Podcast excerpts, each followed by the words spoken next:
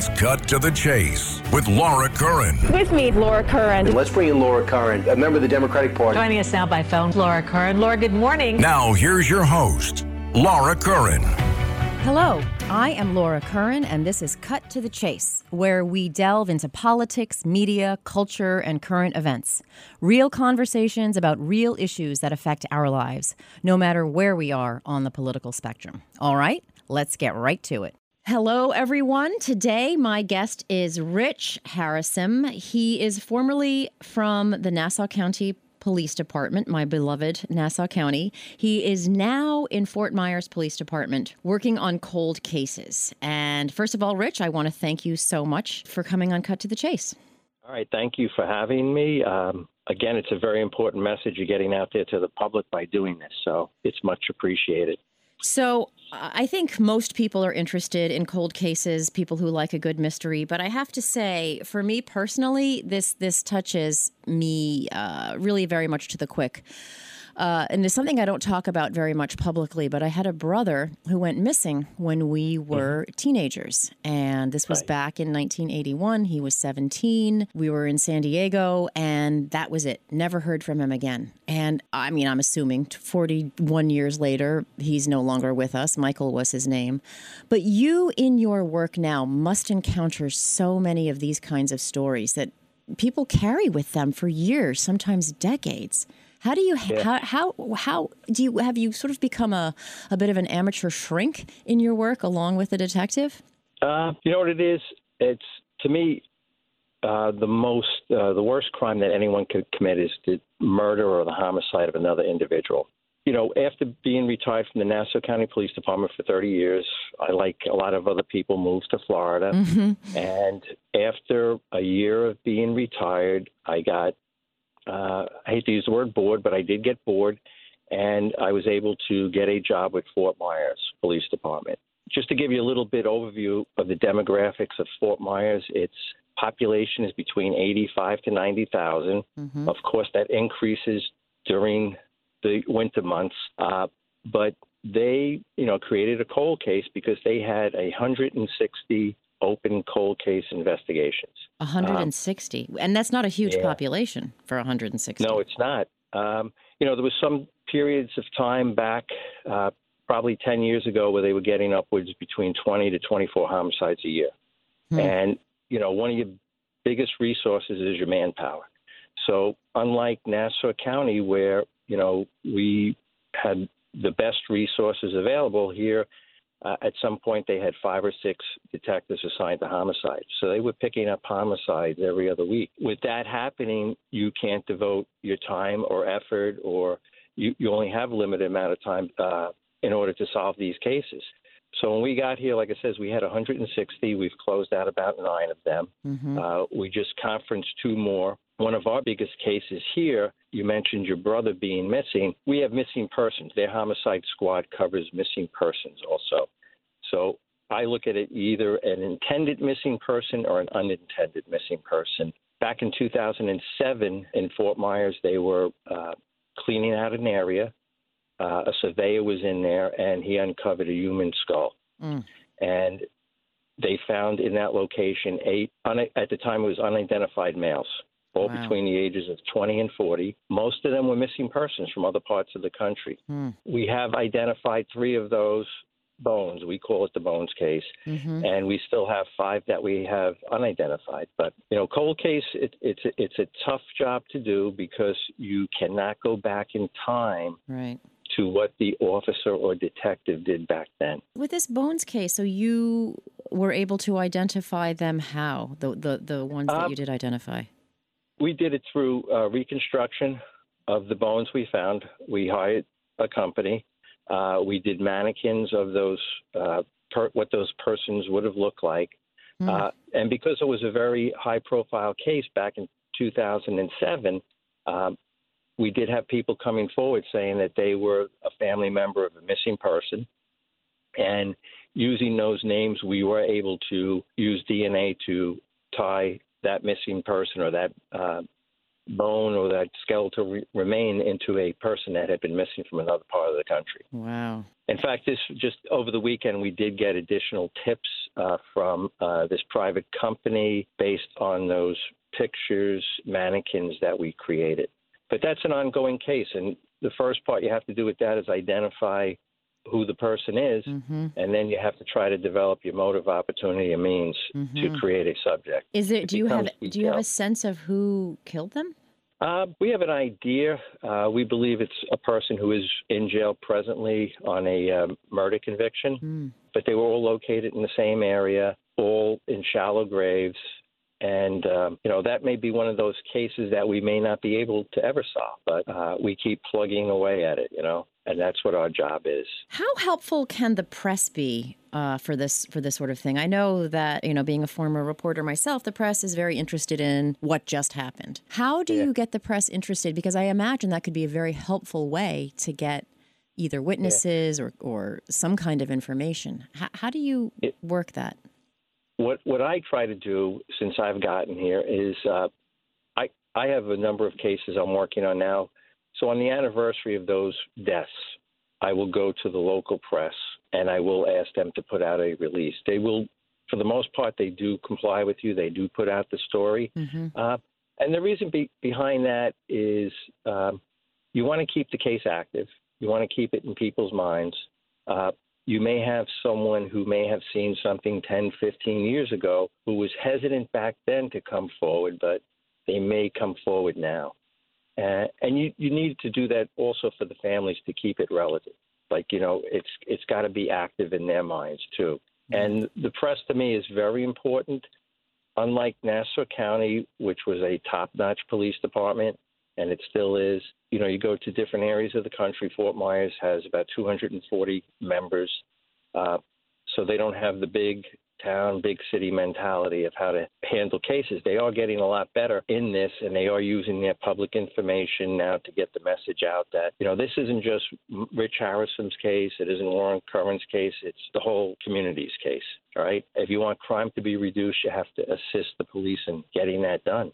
So, from what I understand, Fort Myers PD is attracting a lot more retirees like you from around the country, and, and that the missing persons unit is becoming something of a national model. Yeah, well, the cold, cold case unit, we have four retired guys. All of us have over 30 years of police experience. One of the detectives is from uh, Las Vegas, another from Chicago, and we had a guy from NCIS. He retired recently from here, second retirement, and we hired a uh, investigator who used to be Rhode Island State Police. are you we have a ever different- used? Are you ever asked to consult on for movies and TV? we did. I, I guess the Fort Myers, the cold case unit, did do a, uh, a segment or a number of segments for Cold Justice on a TV show. We've done a few of those. One was a recent one with a uh, a football player from Florida Gators, Tony Joiner. He was arrested because of that show. Hmm. So we we have done those. People are aware of what Fort Myers is doing in trying to solve these cold cases. When we do advertise that we need some help here, we, we generally get quite a few applicants for the spot. So For the ones who work hard to ensure their crew can always go the extra mile, and the ones who get in early so everyone can go home on time, there's Grainger, offering professional grade supplies backed by product experts so you can quickly and easily find what you need. Plus, you can count on access to a committed team ready to go the extra mile for you. Call, clickgranger.com, or just stop by. Grainger, for the ones who get it done. So, what kind of cases? oh, Can you give me an example of a case that you're working on now that is particularly interesting? Well, one we just finished up, we ran it by. Again, I won't I won't give you any names, uh, but a lot of the cases here are uh, drive-bys, Hmm. right? So we have a number of those. One of those uh, we're just wrapping up. Uh, we did open that case up, and we did find additional witnesses who helped tie the car that was used, which happened to be a rental car, to the subjects. Hmm.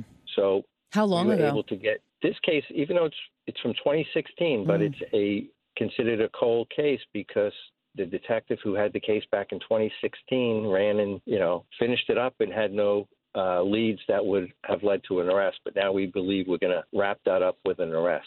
Hmm. Another case I have is uh, a case from 2008, and that again was a group.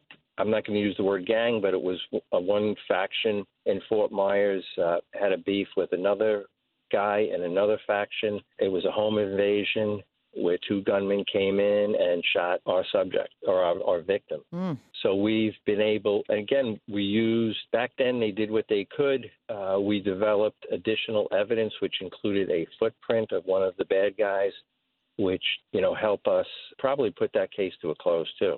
What's it like dealing with the family members? They must be so incredibly grateful when Um, something is finally solved. They are, you know, what? That's one of the other things we do. We have one uh, case. It was again, this was back from probably about 2008. Also, one of the detectives I work with, he gets a call from the victim's mother once a week, Mm. right? Wow. And uh, and if he does not hear from her every week, he makes it a point to call her up. Yeah. We we try to keep our victims' families involved as much as we can. Yeah. Uh, I'm also of the mindset, and I think that's because of Nassau County training. You know, you reach out to the family, you keep them up to date as to where you are. You try to be truthful with them. Don't give them false hope. right. If if something can't be done, you have to tell them why it can't be done. If they ask you to do something because they watched the TV show and they saw that this certain DNA works, you tell them, "I will research that. I will get back to you." And like I said, you you, you be as honest with them as you can hmm uh, because you can't give them any false hope.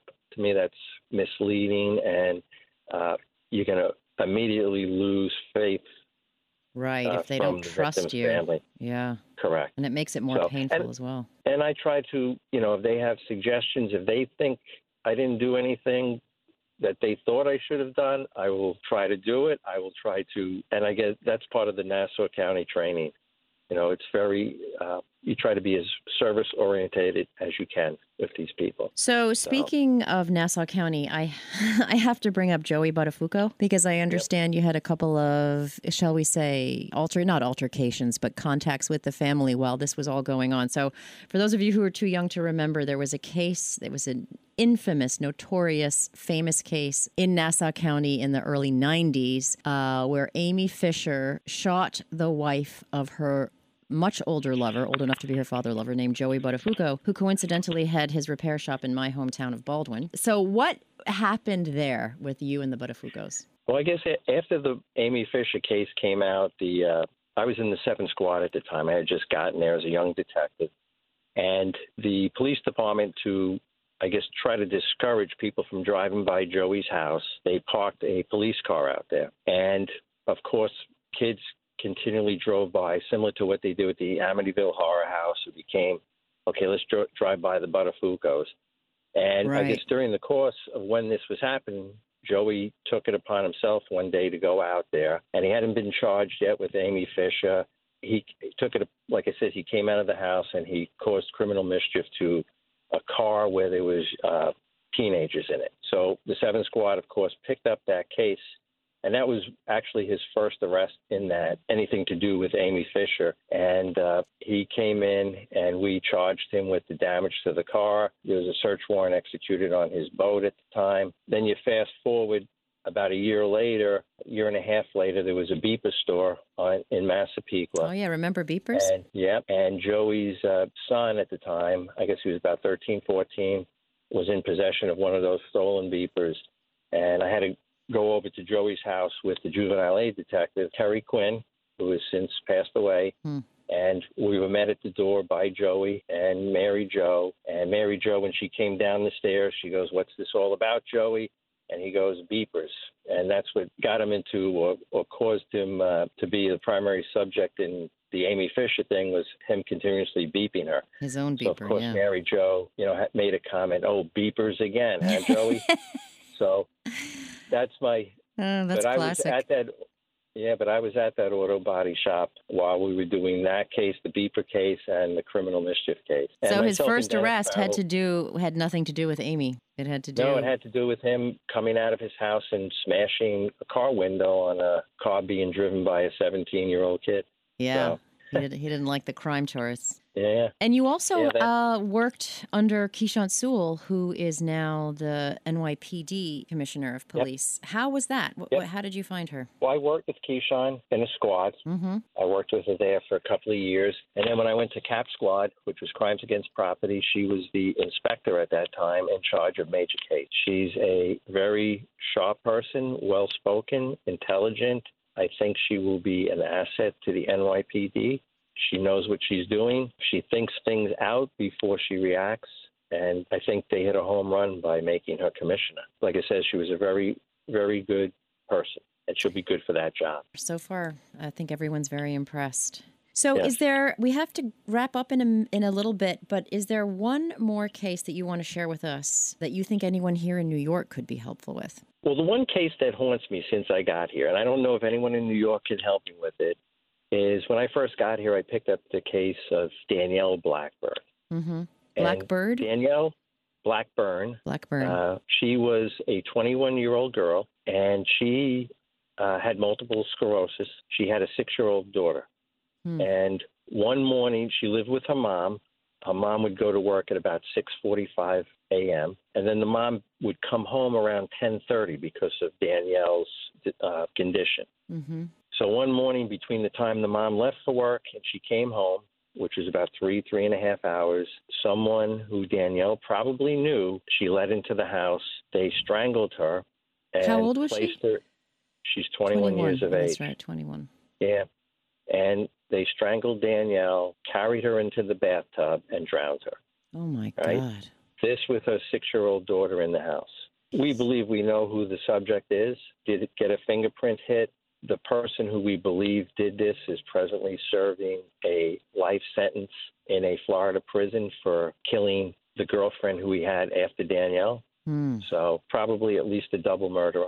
Marissa, the six year old, remembers hearing this individual knocking on the window that morning. The problem, what we're entering into now, is Marissa, the daughter, is now 19 years of age. Hmm. Right? She was six at the time. A lot of prosecutors don't like six year olds' uh, testimony on the stand. Now that she's 13 years past her mother being murdered and the bad guy's in jail for life, her thought pattern is let this uh, man just sit there and I can't let this horror come back into my life again. Yeah. Uh, so you know, we we put it out there because we, believe someone saw. This was in a uh, community apartment complex. We believe someone in that complex probably saw our subject there that morning, and you know, we've asked the public before if you saw this person there that morning, come forward and tell the police. You know, because and we're still waiting for that. That would take a little bit of the stress off of the six-year-old yeah. because basically, if we did lock this fella up for this murder, based on what the six-year-old told us, she heard someone knocking on the window and identified his voice as being the one knocking on the window. It would be too much pressure for her to Mhm. testify in court. mm-hmm. Her feelings are: if I fail at this, I fail my family, I fail my mom. Mm. So I and think since if we he's in jail anyway for life. yeah, and and that's what some families look at, but you know that becomes a conflict because you know the six-year-old now nineteen-year-old feels that way, but Mhm. the victim's father and mother don't feel that way. It's you know. interesting that the two cases that you told us about, the person you think did it is already in jail. I wonder if that's the case for a lot of these crimes. Uh, they they could be. A lot of people don't kill once; they kill multiple times. Yeah. Uh, I think this is, the statistics are that there's roughly 250,000 open homicides in the United States. And Wow. someone did a study. They says in your lifetime, you walking down the street walk by probably people, 11 people that have murdered someone. Oh my That's- God. Yeah. 250,000 open cases in the United States. So think Yeah, about that and yep. think about all those families and And that's not counting the missing people uh, cases, which we classify as missing people, missing persons, you know, until we determine that, you know, crim- some type of criminality occurred. So, So- Rich Harasym, I just want to thank you so much, formerly of Nassau thank County you. PD and now of Fort Myers. You're doing God's work, and I wish you lots and lots of luck. Thank you. Laura, thank you, and thank you for helping us get the message out. You got it. Take care. Take care. Bye. Bye bye.